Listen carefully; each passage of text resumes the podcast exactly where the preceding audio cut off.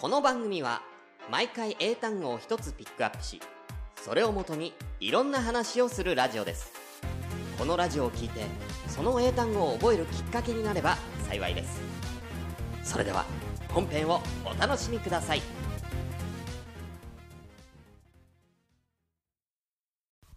はいどうも、しゅんです。英単語から始まるそんなくだり第24、4、4でございます。はい。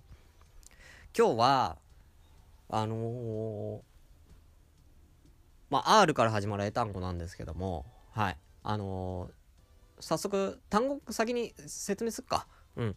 ちょっと喋りたいことあるかなと思って。はい。ということで、えー今回 R ですけれども、えーレースでございます。RACE でレース。まあ、競争とかレース、そのまんまです。はい。はい、ということで。えー、ね、レースといえばなんですよね。競争とかレースとかって言うんですけれども、あの、なんでこれにしたかっていうと、あの、最近っていうか、あの、今年のさ、ん何月？春先ぐらいから、あの、スマホのゲームの馬娘プリティダービーというね、あの、競馬の、なんか、馬、馬いるじゃない、競走馬。をこう、女の子、擬人化して女の子にした女の子たちがこう走るやつをずっとやってまして。まあ、それがきっかけというわけじゃないんですけれども、あの、普通の馬も、馬券も買ってまして、今。うん。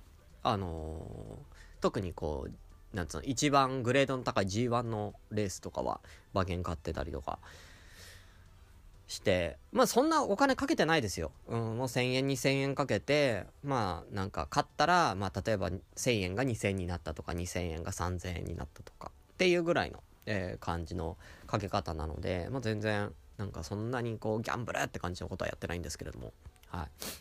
あの、楽しんでます。で、今日はちょっとその、競馬の魅力っていうか、奥深いなって思うんですやってると。あの、まあ、まずちょっと競馬全くわかんない人にね、説明すると、まあ、お馬さんが、まあ、レース場で走って誰が1着とか2着っていうのを、まあ、当てるというギャンブルなんですよ。で、競馬は、あの、その国、JRA っていうね、国が、えー、要は、な、なんていうかな、あの、仕切ってる公式なギャンブルでして、うん、他には競輪とか、あの、協定とかあるんですけれども、うん。要は宝くじと同じだよね、国が経営、あの、運営してる、うん、公式ギャンブルということで。はい。あの、大馬さんが、えー走るので、誰が一等になるかっていうのを当てるという、えーあの、そういう、えーものなんですけれども、これがね、すごく難しいんですよ。あのね、いろんな要素が、あの、あって、要はその材料をもとに、えー誰が一着になるのかっていうのを予想するんですけれども、様々な要因があります。で、えっ、と、その競馬のレースなんですけれども、あの、まあ、あの、大会みたいな感じで、グレードがありまして、はい。上のレースに行けば行くほど、やっぱり、あの、レースとしては、格式高いレース、難しいレースだし、実力のある馬しか行けない。それが、えー、大体オープン戦。うん。これがまあ、一般的なレース。そっから G3、G2、G1 と格式が上がってて。G1 のレースっていうのが一番大舞台のレースになっていきます。はい。で、まあその G1 のレースに出るためにはいろいろこう出場資格みたいなのがあって、G2 のレース勝ってないとダメとか、うん。えーその、勝つと賞金が出るんですけども、その馬に、馬のその賞金、えー総賞金とか本賞金って言うんですけど、えー何千万以上、何億以上ないと、えー G1 のこのレースには出れませんよっていう条件があって、まあみんなその馬はその G1 レースを目指して頑張って、日々頑張ってね、えー出てるんですけれども。っていう、えーことなんですけれども、まず、あのーこう、なんつうのかな、一つは、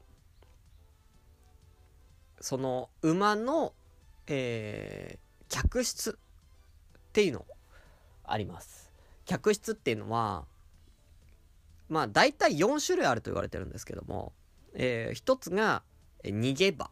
一番前に出て、その、バーってこう、先頭を常に走ってそのまま逃げ切るタイプの馬。次が先行馬。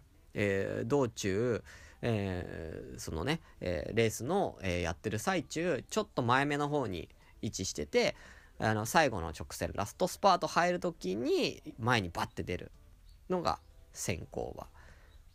で、差し追い込みっていう、うん、差し追い込みってなってくると後ろだよね。うん。要は道中、後ろの方で待ってて、最後のラストスパートで一気にごぼう抜きするみたいなのが差しとか追い込み場って。この客室っていうのが馬によって、要は、要は、なんつうのスピードのある馬とスタミナがある馬で違うじゃん。スピードのある馬っていうのはどっちかっていうと、後ろの方で待機してて、ラストで一気に抜くっていうのが得意な馬。スタミナがね、ある馬っていうのは、あのー、逆に、前、前目の方に常にいて、うん、要は常に、速いペースで走り続けることができるから。ただめっちゃスピードがあるわけじゃないから、うん。前目の方にいて、最後まで逃げ切るっていうのはスタミナのある馬っていう感じなんですけど、その客室によって、えー、どの馬を買うかっていうのが変わってくるんですよ。その、レースによってですね、えー、競馬場のレース、競馬場ってたくさんあるから、競馬場も、あのー、例えば阪神競馬場だと東京競馬場とか中山競馬場とかあるんだけど、競馬場によってちょっと違うのよ。その、レースの、な、なんていうかな、あれが。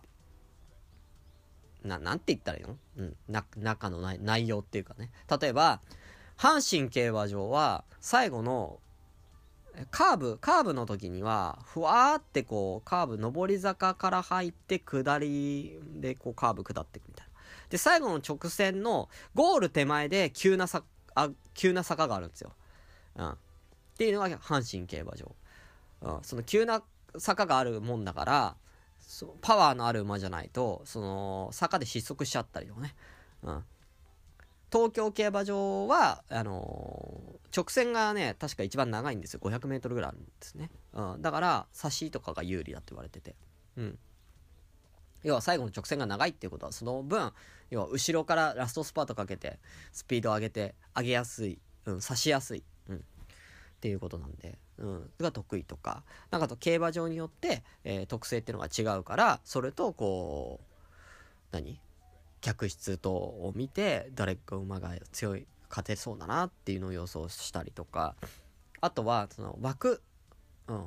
えー、1番、まあ、最大18頭までレースあの出場するんですけども。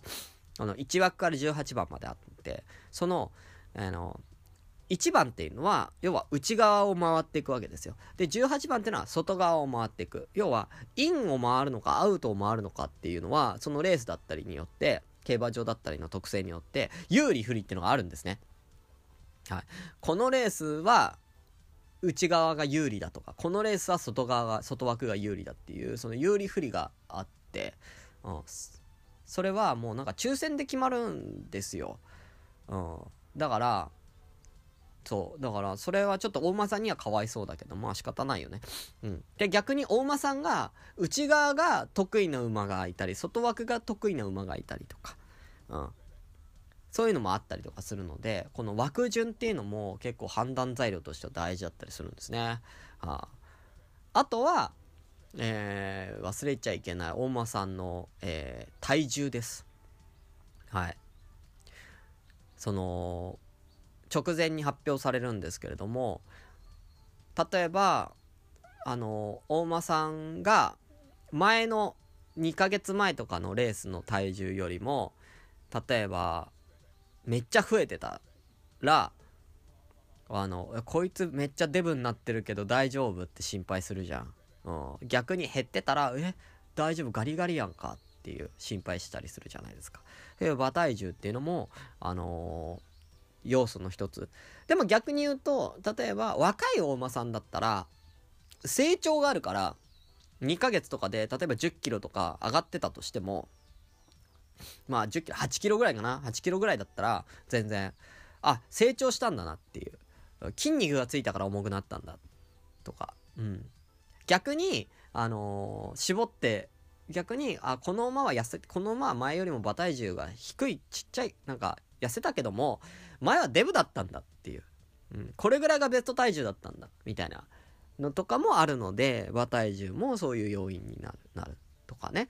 あとは、もちろんだけれども、その、オスなのかメスなのかによっても違います。うん。メスの方が若干ハンディキャップが確かつくんだよね。うん。あとは年齢。年齢も、あの、若い馬と年、年取ってるというか、まあ、まあね、あの、大人の馬とかだと、あのハンディキャップが若干つきますので、うん。そういうのとか。あとはもう乗る機種だよね。そりゃそうじゃん。うん。馬をどう操るかっていう機種によってもだいぶ、あの、左右されるので、うん、この馬強いんだけど、まあでも大体強い馬っていうのは強い、あの、まあ有力な、ね、スター騎士、騎手のね、人が乗ることがあるから、多いから、なんか、そんなに気にはしないんだけど、でもなんか、そういう、G1 のレース、一番グレードの高いレースに出るようなスター、サラブレッドホースね、うん、には、大体その、この機種っていうのは決まってるんですよ。なんかお願いするらしい。この馬にはもうこの機種絶対乗せて、乗せてほしいですって、専属機種みたいなのがいて。うん。はい。だから、まあそれはコロコロコロコロさ、あの、機種変えてたら馬も、ね、なんかええ？ってなるだろうし、機種の方も、いやなんか、初めての馬、やりづれえなってなるじゃん。だから、大体決まってますよ。この馬にはこの人が乗る、みたいな。ただ、あの、その、騎手の人も、その馬だけじゃないじゃん、扱ってる馬って。他にも、ね、例えばじゃあ、強い馬3頭ぐらい、俺の専属、俺が乗る専属の馬が3頭ぐらいいるよってなった時に、あの、その3頭の馬が、それぞれ、レース出るよってなったと、なるよってなったとするじゃないですか。その時に、あの、競馬場って、あの、最大で3会場やってるんですよ。例えば東京競馬場、阪神競馬場、新潟競馬場みたいな感じで3会場やってたりとかするから、会場が違うと乗れないじゃん、どうやったって。その機種は。そのお馬さんには。うん。乗れないから、そうなると別の人が代わりに乗ったりとか、ということはありますけど、基本的にはこう、サラブレッドホースに関し対しては、その専属機種みたいなのが乗ってるということで、機種の、機種とその相性もあるよね。例えば、あ、乗り換えしてこの馬は今回違う機種が乗るんだとかってなったらちょっと、うん、どうなのかな相性どうなのかなとかって考えたりとかね、うん、しますし、うん。っていうのも、あのー、ありますね。はい。あとは、その、レースの距離、距離適正、うん。っていうのがあります。レースは、それぞれ、要は短距離のレースから長距離のレースまで、でも、毎回一緒じゃないんですよ。毎回決まった、決まったというか、レースによって違うんですね。はい。で、お馬さんももちろん、短距離が得意な馬、長距離が得意な馬っていうのがそれぞれいて、長距離が得意な馬は、長距離のレースに出るし、当たり前だよね。短距離が得意な馬は短距離のレースに出るし。逆に短距離が得意な馬が長距離のレースに出るってなった時には、ゾワってするよね。大丈夫なんみたいな話になってくるんで、距離適性っていうのも見てます。例えば、2000メートルのレースがありました。で、この馬、過去5、5回ぐらいのレースで、もう見ていくと、あれ？この馬って、まあ、例えば2000以上のレース出てたら、スタミナには問題ないじゃないですか。2400とか3000メートルとか長距離出てる馬が2000メートル出ますっていう時には、スタミナの心配ないんだけど、逆に1600とか、あれ ?1400、1600、1800、あれ ?2000 のレース1個も出てないな、みたいな。初めてなんだ、これ、この、まあ、2000メートルのレース出るの。距離どうかな？大丈夫なのかな？みたいな、そういうのは見たりします。うん。距離適性がこの馬合ってんのか合ってないのか、みたいなのも、あのー、判断材料にしたりします。はい。みたいな。ね、だから、それ、そんな、そういう細かい要因を全部まあ、あとはその過去の戦、もちろん過去の戦績だよ。過去の戦績とかも見て、この馬が勝つんじゃないかみたいなのを予想するんですけども、僕が、僕これ、あの、競馬、そこまで詳しくないからね。言うて。そこまで詳しくない僕がここまで細かく考えなきゃいけないんだから、多分、その、競馬が詳しい人はもっとえげつない予想をするんですよ。っていうのは、例えばだけども、統計学として過去10年間、あのー、のレース結果とか、例えば G1 の、えー、もうすぐ、ね、あのー、有馬記念がね、年末ありますけどね、有馬記念、過去10年間のレース結果をこう見て、どの枠の馬が強かったかとか、どの、一番人気、過去一番人気が10年間で1着取れたのは何回かとか、そういう統計を調べたりとかする人もいるし、あとは、あの、馬の血統、うん、お父さんとかお母さん、うん、その馬のお父さんとかお母さんがどんな馬だったかっていうのを調べて、例えばお母さんがすごいスピードのあるお母さんだったなとかって言ったら、この息子もきっとスピードやばいんだろうなとか、このお母さんは過去このお父さんは確かこの競馬場が得意な馬だったなとか。あそしたらじゃあこの息子もそれを継承してこのレースこのうんなんかレース場が得意なんじゃないかとか。ね、うん、そういうなんかお父さんとかお母さんの血統で要は例えば長距離が得意になったりとか短距離が得意になったりとかっていうの結構あるんですよ、はい、血統って結構大事なんですね。なんでその血統であのーお馬さんがどういうタイプの馬なのかっていうのを調べるみたいなのも、あのー、やってます。僕はやってないです。そこまでは、まだにわかなんで。で、だってお父さんとかお母さんの血統調べるってなったらめちゃめちゃ大変じゃん。だってめっちゃいるぜ、馬。うん。それは確かにお父さんとかお母さんで有名どころみたいなのはいるよ。なんかキングカメハメハとか、それこそ、あのー、ディープ、ディープサンバって言われたのディープインパクトサンバとか。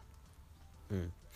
ね、有名なとこではあるけども、そんなんやってたらもうめちゃくちゃな膨大な量になる。ただでさえ今聞いてて、競馬初めての人、そんなに複雑なんっていう。うん。え、え、そんないろんな、え、待って待って待って待って、これテストに出るよって言われたらもう解けないよつって。うん。はい、これテストに出ます。はい、客室大事ですよね。つって、はい、えっ、ー、と、はい、客室4種類、皆さん、あの、わかりますか？はい、これテストに出ますよ。客室を4種類あげます。あげなさい。逃げ、先行、差し、追い込み、みたいな。うん。テストに出ますよって、今さ、説明したことさ、多分、全然多分わかんないと思うんだよね。その、競馬の、なんと、全く知らない人からしたら。うん。だから、あのー、ね、めちゃくちゃ、要は、要するにめちゃくちゃいろんな細かい複雑な要因があって、そこから予想してレースを当てる。っていうのが、まあ、競馬の楽しみ方だよね。うん。あとは、あのー、パドックっていうのがあるんですけども、レースの前に、なんか、お馬さんの状態をみんなにお披露目するお披露目会みたいな、なんかね、小さいね、あのー、なんか、レース場じゃないけど、コースを、なんかゆっくり歩くんですよ。うん。ゆっくり。ゆっくりこうパカパカパカパカパカパカパカパカっていう、うん。みんなこうぐるぐる歩く。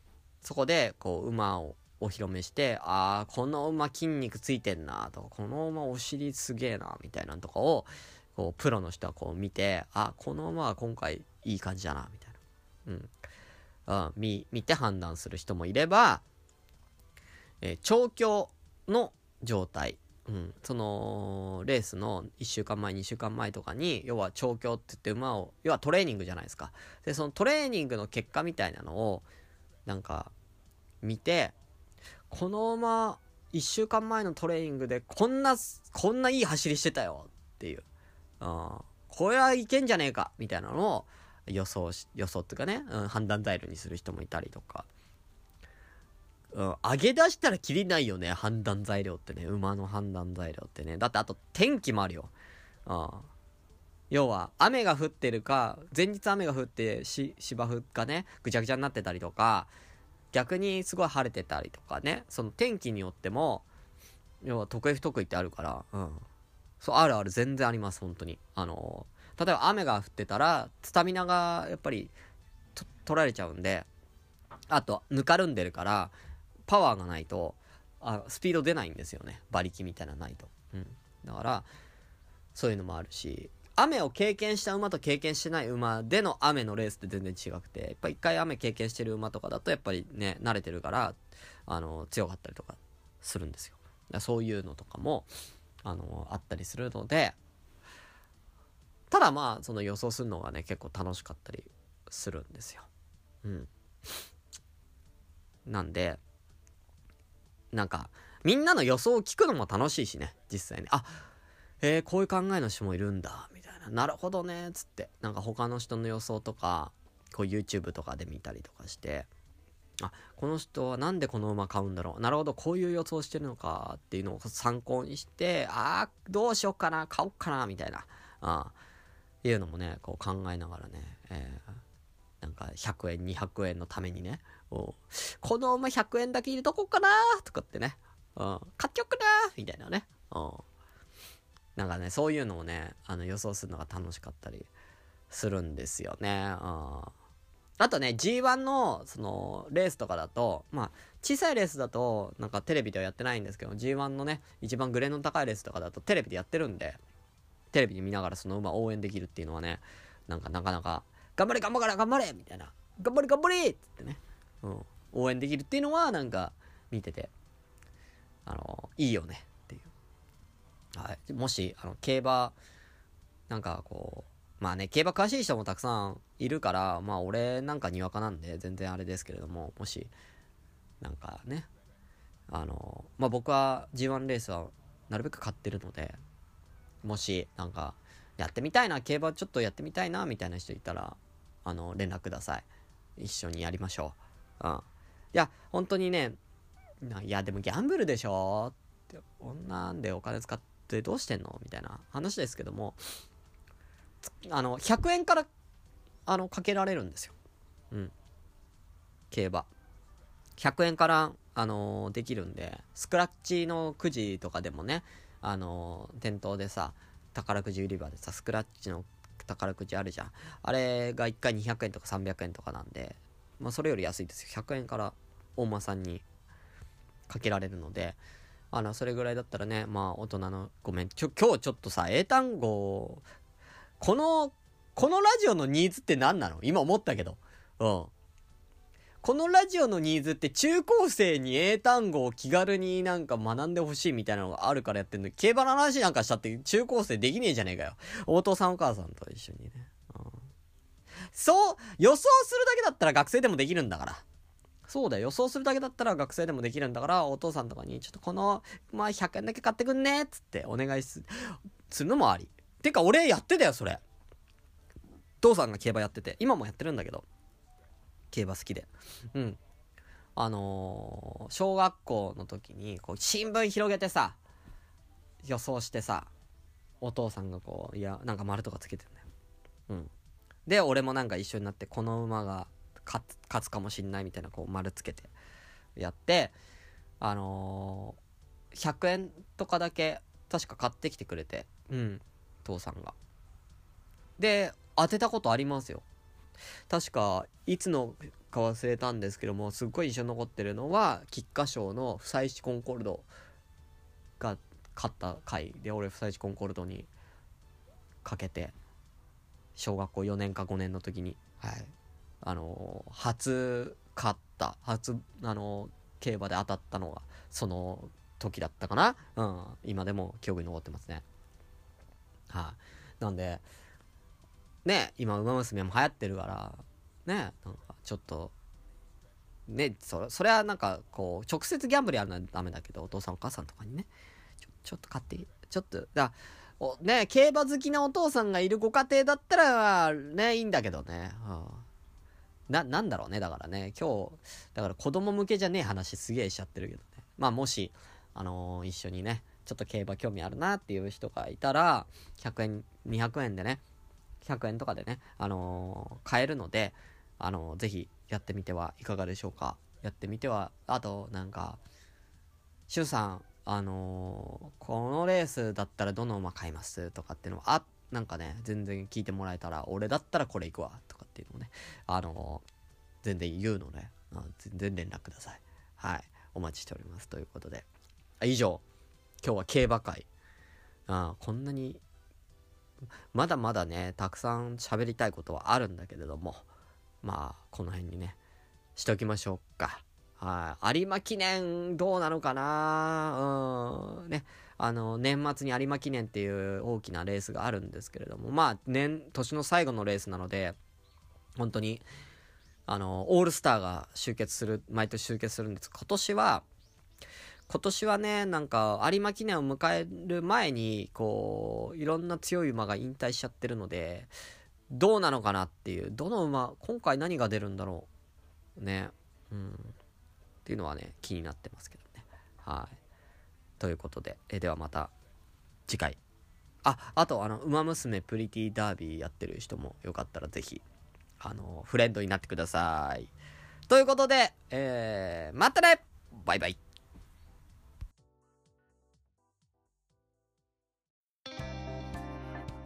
この番組へのご感想、お便りなどございましたら、こちらのメールにて承っております。メールアドレスは、からまるくだり、アットマーク、gmail.com、k-a-r-a-m-a-r-u.kudari、アットマーク、gmail.com です。また、ツイッターでのご感想などは、番組をハッシュタグをつけて、ぜひつぶやいてください。ハッシュタグは、シャープ、絡まる下り。絡まるはひらがな、下りは漢字です。それではまた、次回をお楽しみに